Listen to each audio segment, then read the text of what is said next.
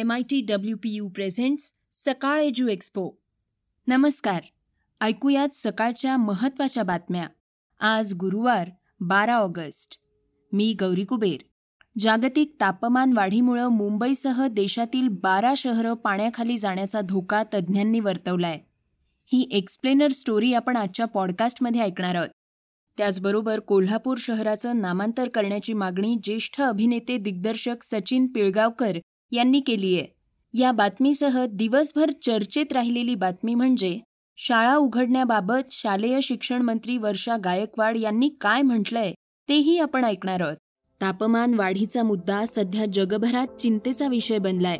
याकडं गांभीर्यानं लक्ष दिलं गेलं नाही तर कधीही भरून न येणारं नुकसान होऊ शकतं असा इशारा तज्ज्ञांनी दिलाय. पॅरिसमधील पर्यावरण परिषदेत नुकतंच जागतिक नेत्यांनी तापमान वाढ रोखण्यासाठी ठरवलेली मर्यादा येत्या दहा वर्षात ओलांडली जाण्याची शक्यता वर्तवली आहे. पृथ्वीवरील तापमान वाढीचा सध्याचा वेग पाहता मानवासाठी हा रेड अलर्ट असल्याचं आय पी सी सीनं म्हटलंय. आय पी सी सीच्या अहवालात भारतातल्या समुद्रकिनारी असलेल्या शहरांनाही धोका असल्याचं म्हटलंय. वाढत्या तापमानामुळं बर्फ वितळण्याची प्रक्रिया वेगानं होईल. याचा परिणाम म्हणजे समुद्राच्या पाणी पातळीत वाढ होईल. ही पातळी वाढल्यानं चेन्नई कोची भावनगर यांसारख्या किनारी भागातील शहरांमध्ये पाणी शिरेल. त्यामुळं या भागात राहणाऱ्यांच्या स्थलांतराची वेळ येऊ शकते. नासा या अमेरिकन अंतराळ संस्थेच्या एका रिपोर्टमध्ये सांगण्यात आलंय की भारतात समुद्रकिनारी वसलेल्या बारा शहरांना याचा मोठा धोका आहे. या रिपोर्टमध्ये सन दोन हजार शंभरमध्ये भारतातील बारा शहरं तीन फूट पाण्यात बुडतील असा दावा करण्यात आलाय. तसंच त्यामुळे मैदानी प्रदेशातही मोठा हाहाकार उडेल असंही या अहवालात म्हटलंय. यामागं जागतिक तापमान वाढ हे कारण असल्याचंही रिपोर्टमध्ये सांगण्यात आलंय. नासाच्या रिपोर्टनुसार भारतातील ओखा मोर्मुगाव भावनगर मुंबई मंगळुरू चेन्नई विशाखापट्टणम तुतीकोरीन कोची पारादीप आणि पश्चिम बंगालमधील किडरोपोर या समुद्र किनाऱ्यांना ग्लोबल वॉर्मिंगचा मोठा फटका बसणार आहे. त्यामुळे भविष्यात समुद्र किनाऱ्यावर राहणाऱ्या लोकांना सुरक्षित ठिकाणी स्थलांतरित व्हावं लागेल असंही रिपोर्टमध्ये म्हटलंय. संसदेचं पावसाळी अधिवेशन सरकारनं अचानक गुंडाळलंय. त्यामुळं विरोधक गुरुवारी आक्रमक झालेले पाहायला मिळाले. काँग्रेस नेते राहुल गांधी आणि इतर विरोधी पक्ष नेत्यांनी संसद भवनाबाहेर आंदोलन केलं. दरम्यान संसदेत महिला खासदारांना मारहाण करण्यात आल्याचा आरोप करत याचा निषेध यावेळी विरोधकांनी नोंदवला. विरोधकांना संसदेत विचार मांडण्याची संधी देण्यात आली नाही. एकूणच सरकारनं आम्हाला शत्रूसारखी वागणूक दिल्याचा गंभीर आरोप यावेळी शिवसेना खासदार संजय राऊत यांनी सत्ताधाऱ्यांवर केलाय. जैसे राहुल जी ने कहा कि पार्लियामेंट सेशन हुआ ही नहीं है। अगर विपक्ष को अपनी बात रखने का मौका नहीं मिला है, हम जनता के हित में, देश के हित में जो बात रखना चाहते थे, हमारा आवाज़ आप तक पहुँचने नहीं दिया। अगर आप इसे पार्लियामेंट का सेशन कहते हैं तो मैं मानता हूँ, ये पार्लियामेंट का सेशन नहीं थी। हमारे सबके सामने हमने कल देखा है, लोकतंत्र की हत्या हुई हमने देखा है, हमारे आँखों से देखा है।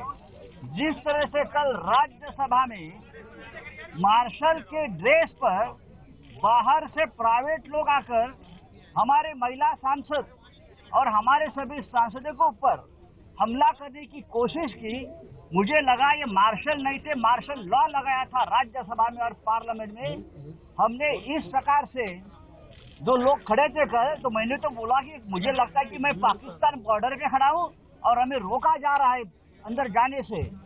इस देश में कल पवार साहब ने जो कहा है कि उनके 55 ईयर पचपन साल के संसदीय लोकशाही के पूरे जीवन में इस प्रकार का चित्र न खड़गे साहब ने देखा है, न पवार साहब ने देखा है और 20 साल में न हमने देखा है। अगर इस प्रकार से आप दर दिन लोकतंत्र की हत्या करते रहेंगे तो मुझे विश्वास है दर दिन लोकतंत्र को हम ज़िंदा करेंगे और ज़्यादा ताकत से देश के सामने आएँगे। मैं मैं ये जो हमारी अपोजिशन की यूनिटी है, उसको धन्यवाद देता हूँ कि कल भी हम एक साथ थे और आज भी एक साथ है और कल भी रहेंगे। धन्यवाद। आता प्रतिकूल परिस्थितीत जिद्दीनं पोलीस अधिकारी झालेल्या एका तरुणीची पॉझिटिव्ह स्टोरी आपण ऐकणार आहोत. ती अवघ्या तीन महिन्यांची होती तेव्हा एका अपघातामुळं तिच्या डोक्यावरील आई वडिलांचं छत्र हरवलं. पुढं अतिशय हलाखीत आजीनं तिचा सांभाळ केला. अत्यंत गरीब जीवन व्यतीत करत असतानाही आजीनं तिला शिकण्यासाठी कायम पाठबळ दिलं. आजीच्या या पाठबळाला कष्ट आणि जिद्दीची जोड देत ती पहिल्याच प्रयत्नात राज्यसेवेची परीक्षा उत्तीर्ण झाली. आणि आता अंगावर पोलीस खात्याची खाकी वर्दी चढवून देशसेवेबरोबरच समाजसेवेचा वसा तिनं हाती घेतलाय. ही कहाणी आहे नागपूर पोलिसांच्या गुन्हे शाखेतील असिस्टंट पोलीस इन्स्पेक्टर अर्थात एपीआय रेखा संकपाळ यांची. मला या खडतर प्रवासात खंबीरपणे साथ देणारी माझी आजीच आज माझ्यासाठी देवापेक्षाही मोठी वाटत असल्याची भावना त्यांनी व्यक्त केली आहे खेडेगावात प्राथमिक शिक्षण पूर्ण केल्यानंतर पुढे शिकून मोठी हो म्हणत आजीनं एपीआय रेखा संकपाळ यांना जवळच्या कुडित्रे गावात पुढील शिक्षणासाठी पाठवलं. काही किलोमीटर अंतरावर असलेल्या या शाळेत बारावीपर्यंत रेखा संकपाळ यांची पायपीट सुरूच होती. पुढं शिकत असताना दुसऱ्या एका मावस आजीनं दूध विकून आपलं पालनपोषण केल्याचंही त्या सांगतात. पुढे या आजीनंच त्यांना पदवीच्या शिक्षणासाठी कोल्हापूरला पाठवलं. तसंच कायम आपला आत्मविश्वास वाढवण्याचं काम तिनं केलं. आणि त्याचीच परिणिती म्हणजे मी स्पर्धा परीक्षेद्वारे पोलीस अधिकारी झाले असं रेखा संकपाळ यांनी सकाळशी बोलताना सांगितलं. त्यांचा हा प्रवास अनेकांसाठी प्रेरणादायी ठरोत याच सदिच्छा. देशात कोरोनाची दुसरी लाट जवळपास संपत आल्याचं चित्र आहे. त्यामुळे केंद्रासह अनेक राज्यांनी निर्बंधात शिथिलता देण्यास सुरुवात केली आहे. पर्यटन मंत्रालयानं सर्व राज्ये आणि केंद्रशासित प्रदेशांना महत्त्वाच्या सूचना केल्या आहेत. त्यानुसार कोरोना प्रतिबंधक लसींचे दोन्ही डोस घेतलेल्या नागरिकांना देशांतर्गत प्रवासासाठी R T P C R चाचणी बंधनकारक करू नये अशी सूचना केंद्राकडून राज्यांना देण्यात आली आहे. आता एक अंतराळ मिशन फेल झाल्याची महत्वाची बातमी आपण ऐकूयात. इस्रो या भारतीय अंतराळ संशोधन संस्थेकडून जी आय सॅट वन उपग्रहाचं प्रक्षेपण फसलंय. अवकाशातील भारताचे डोळे म्हणून जी आय सॅट वनकडे पाहिलं जात होतं. गुरुवारी पहाटे पावणे सहाच्या सुमारास जी एस एल व्ही रॉकेटमधून जी आय सॅट वन उपग्रहाचं प्रक्षेपण करण्यात आलं. इस्रोला या मिशनकडून भरपूर अपेक्षा होत्या. मात्र त्या आता फोल ठरल्या आहेत जी आय सॅट वन हा पृथ्वी निरीक्षण उपग्रह होता. देशातील ऑटोमोबाईल क्षेत्रातील एक दिलासादायक बातमी पाहूयात. भारतातील प्रवासी वाहनांच्या विक्रीत जुलै महिन्यात पंचेचाळीस टक्क्यांनी वाढ झालीय. सन दोन हजार एकवीसच्या जुलैमध्ये दोन लाख चौसष्ट हजार चारशे बेचाळीस युनिट वाहनांची विक्री झालीय. ही संख्या मागील वर्षी याच महिन्यात एक लाख ब्याऐंशी हजार सातशे एकोणऐंशी इतकी होती.